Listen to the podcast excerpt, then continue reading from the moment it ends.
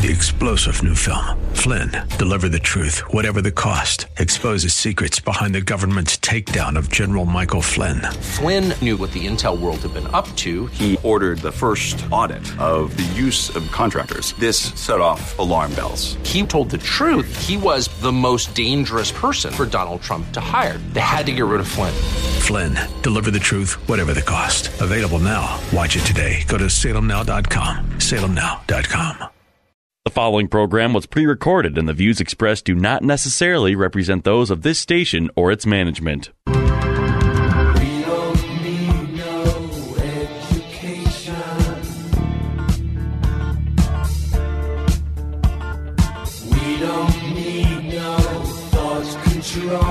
Get ready to take notes because school is now in session.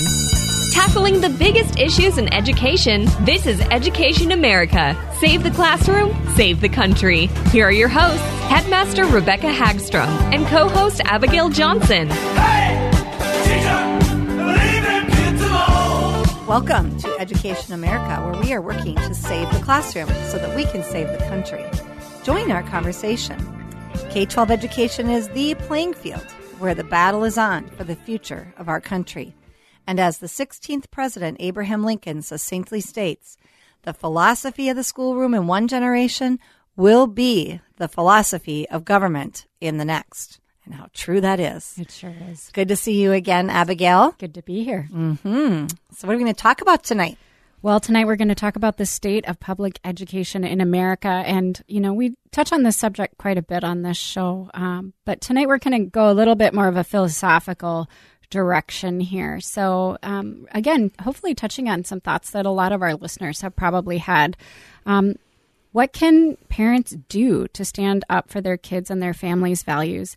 And to be very frank, touching on the idea of is public education redeemable at this point? Mm-hmm. Um, so I'm sure that there have been many people out there that are thinking through what can I do? This just feels so overwhelming. Um, there's this is we're kind of up against a big machine here, um, and if we want to see change, or if you're not happy with your school, um, it feels like you're a very small voice in the middle of an ocean. And so, what does that mean? Um, for our children's education and the state of public education Yeah. here in Minnesota and obviously across the United Right. States as well. And I think we've seen a lot more discussion about this since COVID. Um, prior to COVID, uh, there was, you know, concerns, I think, about public education in terms of how well it was serving, especially inner city populations, which that has only grown worse through COVID. Um, and I think there was a concern that schools were becoming more and more political and politicized and focusing on social issues rather than academics. But COVID was really the turning point and the whole George Floyd um, event that obviously was like the shot heard around the world, right? I mean, that brought very rapid change into schools across the nation, probably across the world. Um, but especially here in the United States and here, right here at home in Minnesota, schools began really shifting their curriculum away from per se learning, right? I mean, learning is important, but um, really trying to focus in on diversity, equity, and inclusion. And we've really focused on that a lot in our show. Um, Abigail, you and I have covered this quite a bit, and Mark and I covered it before that.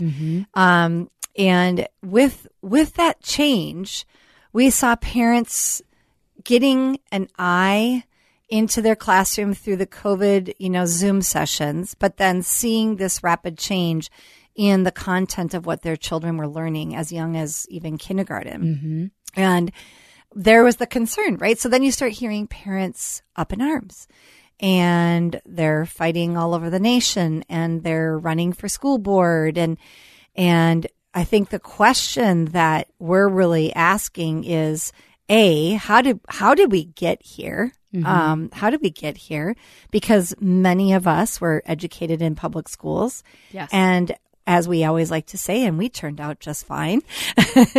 That's the saying that I hear all We- the time. Well, we tell ourselves that. Yeah, we tell ourselves that a exactly. whole lot. I am one of the rare individuals that will actually admit that my education was not very good in in the K 12 and Mm-hmm. um but part of the reason why I can say that is because I had siblings that were a lot older than me And so through conversations with my parents about their education, I knew even in the in the moment in high school, I knew I was not getting the education that my siblings had gotten 10 Uh-huh. years earlier.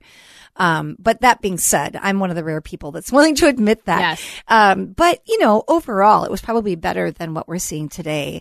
And you know, I think people are asking what happened, what went wrong, how did we end up here? And I think an important detail for people to understand is that the public schools were established you know, it for good reasons, right? In the sense that we want a, a well-educated populace, but those who really promoted the public school um, vision, John Dewey especially, they really saw education as being kind of owned by the educators, and so that you're kind of handing your kids over Yep. to the school and saying, okay, I'm handing this responsibility over to you. And therefore, the schools became primary in the education of children, which in the early years and even for the first couple, probably centuries, I guess I don't remember what year public schools were started, but um, it, it was okay because there was such common language, there was common values. This was a Judeo-Christian nation mm-hmm. um, overall, and so the values that were being taught at school aligned usually with the values being taught at home. But then in the 1960s, things began to change, right? Mm-hmm. And so now we're seeing from 1960 to now a complete shift in the values in our country, mm-hmm. but especially in our schools. Mm-hmm. And we're now seeing this collision between some families, not all. That's Yeah. the interesting thing. There's a lot of families who are very in favor of this mm-hmm. type of education, but some families are just really feeling frustrated like, gosh, but this isn't what I'm trying to teach my kids at home Yes. and and so they're the ones that are really at a loss like what is it what do we do and is it really redeemable Yep. And I mean, I think this is something that I end up talking with a variety of different parents about as all our the time. uh, yes you are Yep. why don't you just tell our Well, audience as the your role? admissions director at Liberty Classical Academy, um, one of my roles is really to sit down with families and get to know them and hear their stories about why are they considering a change. I mean, especially once children are established in a school, this is a large. Uh, it's a big shift to leave your friends, to leave, um, you know, in theory, the family has made relationships within the community that they do enjoy. Maybe they've had some, some excellent teachers even that they, you know, are sad to, um, leave behind. And so that's part of my role is to, to listen to their stories. And time and time again, what I hear is, um, it has gone so far beyond. It's not just a, a minor thing that we're, we have a difference on and we're an intractable family where we all need to think the same way. It's we fear for our child's physical safety.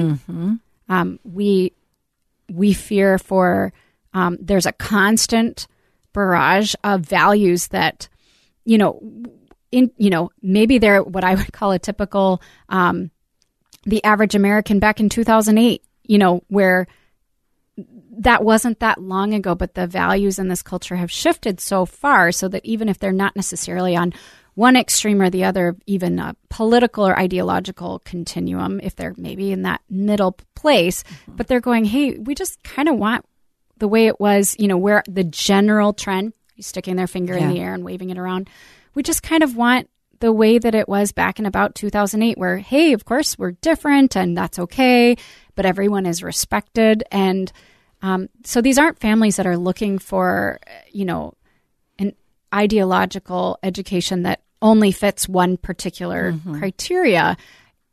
But the schools have gone so far beyond now what they're comfortable with, um, and so it's it's really sad because they did they have spent a lot of years building into their community, into their child's, and and you know thinking that this was you know this was their roots. I mean, and I think that most people here in Minnesota can relate to people stay put in Minnesota um, more so than other states. I didn't grow up here, so um, that wasn't necessarily my experience. But in Minnesota, people. Um, you know, they have a lot of history, is what I mean. So, you know, if they went to a particular school, I mean, in some situations, maybe they'll leave for college, but then they come back and you know, maybe their child will be going to that school. Mm-hmm. Um, and that means something, mm-hmm. you know, and of course it does. You have this beautiful history of what I had when I was growing up. Mm-hmm. Um, but like you said with COVID, um, I think that for so long, parents have thought, well, that's that's this other wacky part of the country that's doing all of this stuff. Mm-hmm. It's not here. And I think that COVID, seeing it through a computer screen in their kitchen, mm-hmm. they had to face the reality that, oh, it really is here. Mm-hmm. And so now I need to decide. And I think that's something I know that you and I talk about and encourage families to do is please let go of this nostalgia of yeah. longing for what you had because it's changed. Mm-hmm. That doesn't mean you, you have, have, to, face the facts. Yes, just fact face those facts. And then, of course, you can do with that what you will, but it's better to operate under the facts as they are, which is this these institutions have changed their ideology and gone so far outside of what again most people really want their children taught um, that they're trying to figure out mm-hmm. now what do we do mm-hmm. well and even as young as kindergarten um, you know you being the admissions director me running the school we just actually had an open house this morning and i had a family share with me that their child is in uh, a middle school and this is in a you know suburb of the twin cities and this child is subjected to physical fighting on a regular basis to the point where their daughter is intimidated by all the fighting happening in the school. Mm-hmm. That's one story. Then hearing stories of children being given stories about pronouns in kindergarten. Yep. And these are in districts that, you know, people might think as you as you said earlier, oh, this is just in California or this is just maybe in New York City or in Chicago. No, these are in actually small districts mm-hmm. around the Twin Cities and large ones. Yep. And, you know, we've talked earlier about, um, I don't know if it was Eagan Apple Valley that was going to allow children to transition without telling their parents. Mm-hmm. And we're seeing news reports of that around the country now as well. And in Minnesota, there's even talk of parents uh, losing parental rights if yep. they don't approve their children uh, transitioning. Mm-hmm. And so we're seeing these extremist ideas that were once extreme, yes, now being mainstreamed, mm-hmm. and they're being mainstreamed in even classrooms such as kindergarten and even as young as preschool. And this is in many districts across the state and the nation. And so I think, you know, coming back to that question we asked at the beginning, is public school redeemable? I think we have to look at what's happened in the last two years, right? It was mm-hmm. two years ago that COVID became the big thing. And, you know, we started going online. And then in 21, 22, a lot of schools were still going back and forth between being online and being in person. And that's really when the parent movement started mm-hmm. awakening. And when you look at how far we've come, you know, we just had election in November mm-hmm. here in obviously in Minnesota, everywhere, but in Minnesota, there were quite a few school board elections that did go in the direction of some conservatives getting on to those school boards. Yep.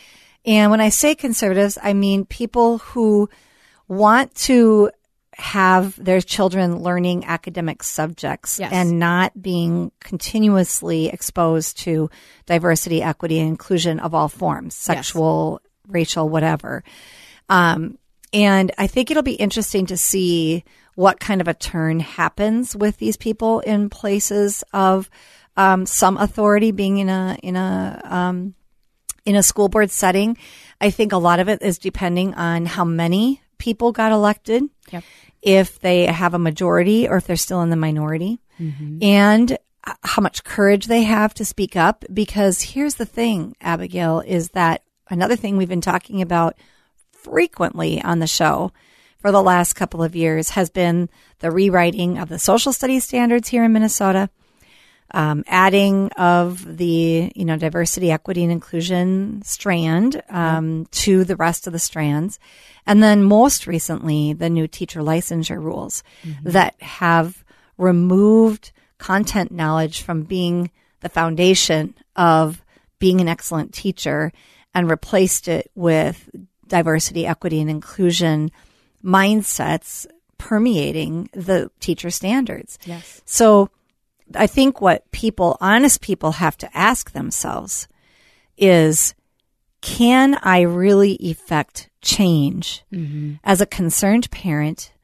or as a school board member when the teacher licensure rules are now aligned against the things that I maybe am trying to push for and the social studies standards, which are foundational to all of the social studies and history curriculum, um, have now been turned in a direction that you know how do you turn that around right even Exactly. you might have good intentions but when it's coming from the top it's coming from the top. to It's coming from the sides. It's coming out of everywhere at this point. And, Yeah. And I do think that that, that is an interesting, there's just a tension there um, that I think through even myself about, gosh, what, I mean, again, as we stated at the beginning of the show, the best thing for our country and for the state and for our local communities would be to get back academics into the classroom. And, you know, we, you know, we have our own personal views about values and different things, but I would happily, you know, concede to it would be a huge improvement if public schools could just teach reading, writing, math, and history, real history. Um, that would that would serve our community so so much better than it is currently serving those the kids that are in those schools. Um, absolutely. I mean, that would be you would think that that would that that's the way it should be, and that's a and there was a time when everybody agreed with that yes. Yeah, and that has changed. Well, you're listening to Education America on AM 1280 The Patriot, and today we're discussing the state of public education in America and really whether or not public education is redeemable. And, you know, we all, I, both Abigail and I, uh, agree heavily that um, the idea of a completely well educated electorate is so important for maintaining the freedoms that come through our our U.S. Constitution and most of the Western world. And yet, if if the public schools are not delivering on an education that does allow for that, then are we doing kids a disservice? And and then you know what do we do about that? Then what do you do with this huge behemoth of a system that we pay so much money I think it's into one as a state? sixth of the states. Oh, it's more than that. Is it more than that? Oh, yeah, one it's more twelve. than It's It's is a a lot. Yeah, It's huge. It's Yeah. a huge amount of, and um, you know, if the schools were doing their jobs in many ways, you know, I think most of us would say, well, that's money That's well worth it, spent. yeah. Mm-hmm. Um, because you know we want to serve these kids, we want them to learn Mm-hmm. and to be critical thinkers, even if that means they disagree with us. That's Mm-hmm. fine. But to be educated in in how to do that with logic and persuasion, and to really look at facts and data and um, you know that's a wonderful gift so I, I do think that there is this tension of on one hand you want to you know not all of us are going to uh, we've we've watched some things and we always bring up Florida and I think it's because to be very frank Florida is very newsworthy right now. They are they are leading the charge on a number of different fronts. So um, I know that we've brought up that and some listeners may be aware that Governor DeSantis has um, done some interesting things with um, one of the colleges in Florida. He's appointed some very um, academic leaders who have been very outspoken against DEI and about instituting back to you know back to actual academics. And they've been very bold. So christopher rufo is one of those gentlemen and and he's really turning things uh, you know he's definitely upturning the apple cart out down in florida. And so it's interesting to look at that but not all of us are going to have that kind of power or ability. And Yeah. so it's easy to you know you just think so what do i do? And and i love the localism that is coming up nationally. Um, you're seeing all these groups of in particular parents yes. who are running for school board who are using their voices to say wait a minute you know This is not this okay. Mm-hmm. is not okay. This is not what i want. However and so on one hand i want to applaud that Right. because that takes time. It takes dedication. It takes a willingness frankly to take some some criticism Mm-hmm. sometimes um, maybe harsh criticism from the other Sometimes side being arrested in the case of Yes. some people across the nation. so sadly. I mean, it takes a, Yeah. a real courage, and I don't want to take away from that at all. But you also have to look at, you know, unless you have a governor or a legislature that's also willing to to join with the parents that are concerned, realistically, what is going to change? Right. If the machine just lumbers on, um, and I do think that that's what we have to decide as a country. I, and again, I don't want to do anything except encourage um, people to get involved in their local school boards. But I would I would say, as a personal perspective, never at the expense of your own kids. Right. So yes. Yes. go to your school board meeting, run for school board, get educated on these issues, team up with people that um, that have some of the same concerns as you, and and you know participate in this process. But to be very frank, I would still say, but also at the same time, I'd pull your child Protect your out. kids. You mm-hmm. need to mm-hmm. protect your mm-hmm. child in the meantime, and and hope and pray that long term your efforts locally will bear fruit in 10 or 15 years. Right. But I think that there's a little bit of naivete on the part of, again, people that just are tending to be maybe more conservative, but again, just people that want academics, Academics. back in the mm-hmm. classroom is this didn't happen overnight.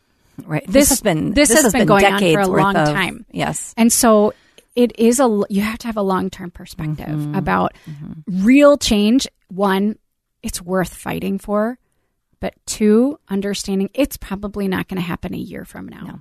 It's probably, you know, it might not happen 3 years from now, but you have to keep participating in a respectful way. Um, I love, I think it's Moms for Liberty is a, a group that I think sprung out of COVID and it's, you know, cell groups, chapters Yes. around the country. quite a few And I believe their um, slogan is Happy Warriors. And I love that. I just love that. And of course, all the moms listening know, like, yes, what mm-hmm. what an amazing way to describe moms who are mm-hmm. protecting their kids. Um, so I love that. But to have a long term perspective and realize that, but that in the meantime, your primary purpose as a parent is to protect your children, preserve their childhood. Mm-hmm. I think we have really lost sight of in our country. Childhood matters. Childhood innocence. Yes. We used to, those words used to be, you know, coinciding together. You didn't think of a child without thinking of innocence. Yes. And today, with the pushing of especially the DEI as young as preschool and kindergarten, kids are being exposed to ideas um, that that take away their innocence from very young ages. and they're they're adult topics, um, and children don't have the ability to process this. And I mean, we can even use COVID as an example in how schools responded. We sacrificed children's education on the altar of protecting adults. And I, And I, I used to say during that whole thing, I have never, ever in my lifetime seen our country put the concerns of adults over the concerns of kids. Yep. Never until then. And, you know, you can say, well, that was the influence of the teachers' unions, and it was largely. Um, but there were a lot of parents who supported that. Yep. And just didn't think about the ramifications and the words you would always, and we, again, we covered this on a show as well. The words you would always hear is, oh, kids are resilient. Kids are resilient. Mm-hmm. Where that has come from, I'm not sure because they actually aren't resilient when it mm-hmm. comes to a lot of things and their learning is one of them. And- yeah. And their social development and their emotional development. And how much and of we're that- seeing you know, just to be honest, Delays. parents, parenting is hard. Mm-hmm. Um, so the goal is never perfection, but intentionality. And yet, when we say kids are resilient, are you know, ask ourselves: Do is what we really mean? I want to do it my way, and hopefully, it won't affect them too much. Yeah. because I really hope for the best. because I really don't want to swim upstream Mm-hmm. to do what I really think is best for my child and put their needs first and to recognize this time, this time they will never get back. Certain neurons are firing and developing, and things are developing in their neurological system and their psychological system. Um, we know that if trauma occurs for kids at certain ages, in many respects, it almost cannot be undone in adulthood. Now, there's always mitigation and there's always support, but those things are so deeply ingrained. This this time is important. Yes. And again, that doesn't mean mm-hmm. perfection in mm-hmm. anything, in mm-hmm. education, in parenting, but really thinking about and understanding, shifting from that, well, they'll be fine, to this is the only childhood they ever get to have. yeah. What do we as parents, what are our goals? Because our goal is to have excellent adults someday, people that as parents we want to be around that share our values who are hardworking who are you know respectful of others who are open-minded to you know being corrected and changing course and all of those things. So how do we work backwards and be intentional thinking i want my child to be self-sufficient. I don't want them to i want them to be grateful. Mm-hmm. And I will tell you, we've had a lot of conversations about being mm-hmm. grateful mm-hmm. in our house lately. Um, being intentional about, you know, it's easy to think someone else always has it better. And I'm And if- quoting myself here because we did have that conversation on the way to school the other morning. Well, and if kids are being told constantly that they're either victims or they're oppressors, um, then it is very difficult to develop a sense of healthy identity on either side. And having a healthy identity is part of being a healthy, first of all, a healthy youth and then a healthy adult. And um, kids are losing that sense of healthy identity. School used to um, kind of embrace and support the identity that children were getting at home.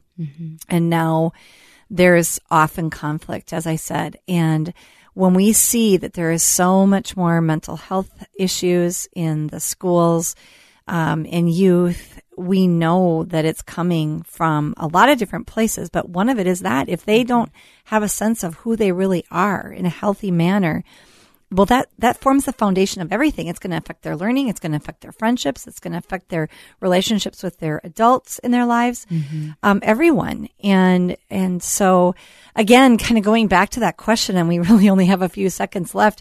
Are the public schools redeemable? And I think, I think the bottom line question is what, what do you think is going to change in the three, five, ten years that your children are in school. If you're concerned now, then I think you have to really ask yourself, is this something that's going to change, even if we have a new school board, even if I get involved at the political level? Um, and, and then I think you have to decide, okay, I'm going to, I'm going to save my child first, and then I'm going to get involed. So I think, you know, there's a lot more we could probably say, but Oh, my goodness. we are out of time. As always, it goes so quickly. Uh, well, we are glad to have had you joining us here on Education America tonight. And we'd like you to follow us on Facebook and Twitter and Instagram, and then also go to savetheclassroom.com. Or you can now listen to us wherever you listen to podcasts, such as Apple Podcasts or Spotify. That's Have a right. good night, everyone. Yep. Thank you so much. See you next week.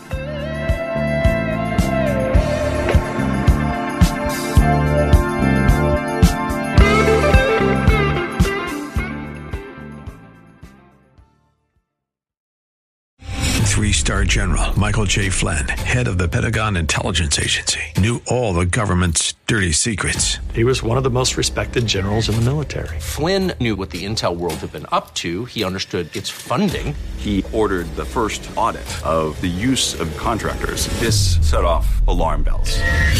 The explosive new documentary, Flynn, Deliver the Truth, Whatever the Cost, and covers the facts behind this scandal. Flynn told the truth. He was the most dangerous person for Donald Trump to hire. I find out the worst enemy that I'm going to face in my life is right here in America. They took my assessment and they wanted me to change it. And I was like, I'm not changing it. They had to get rid of Flynn.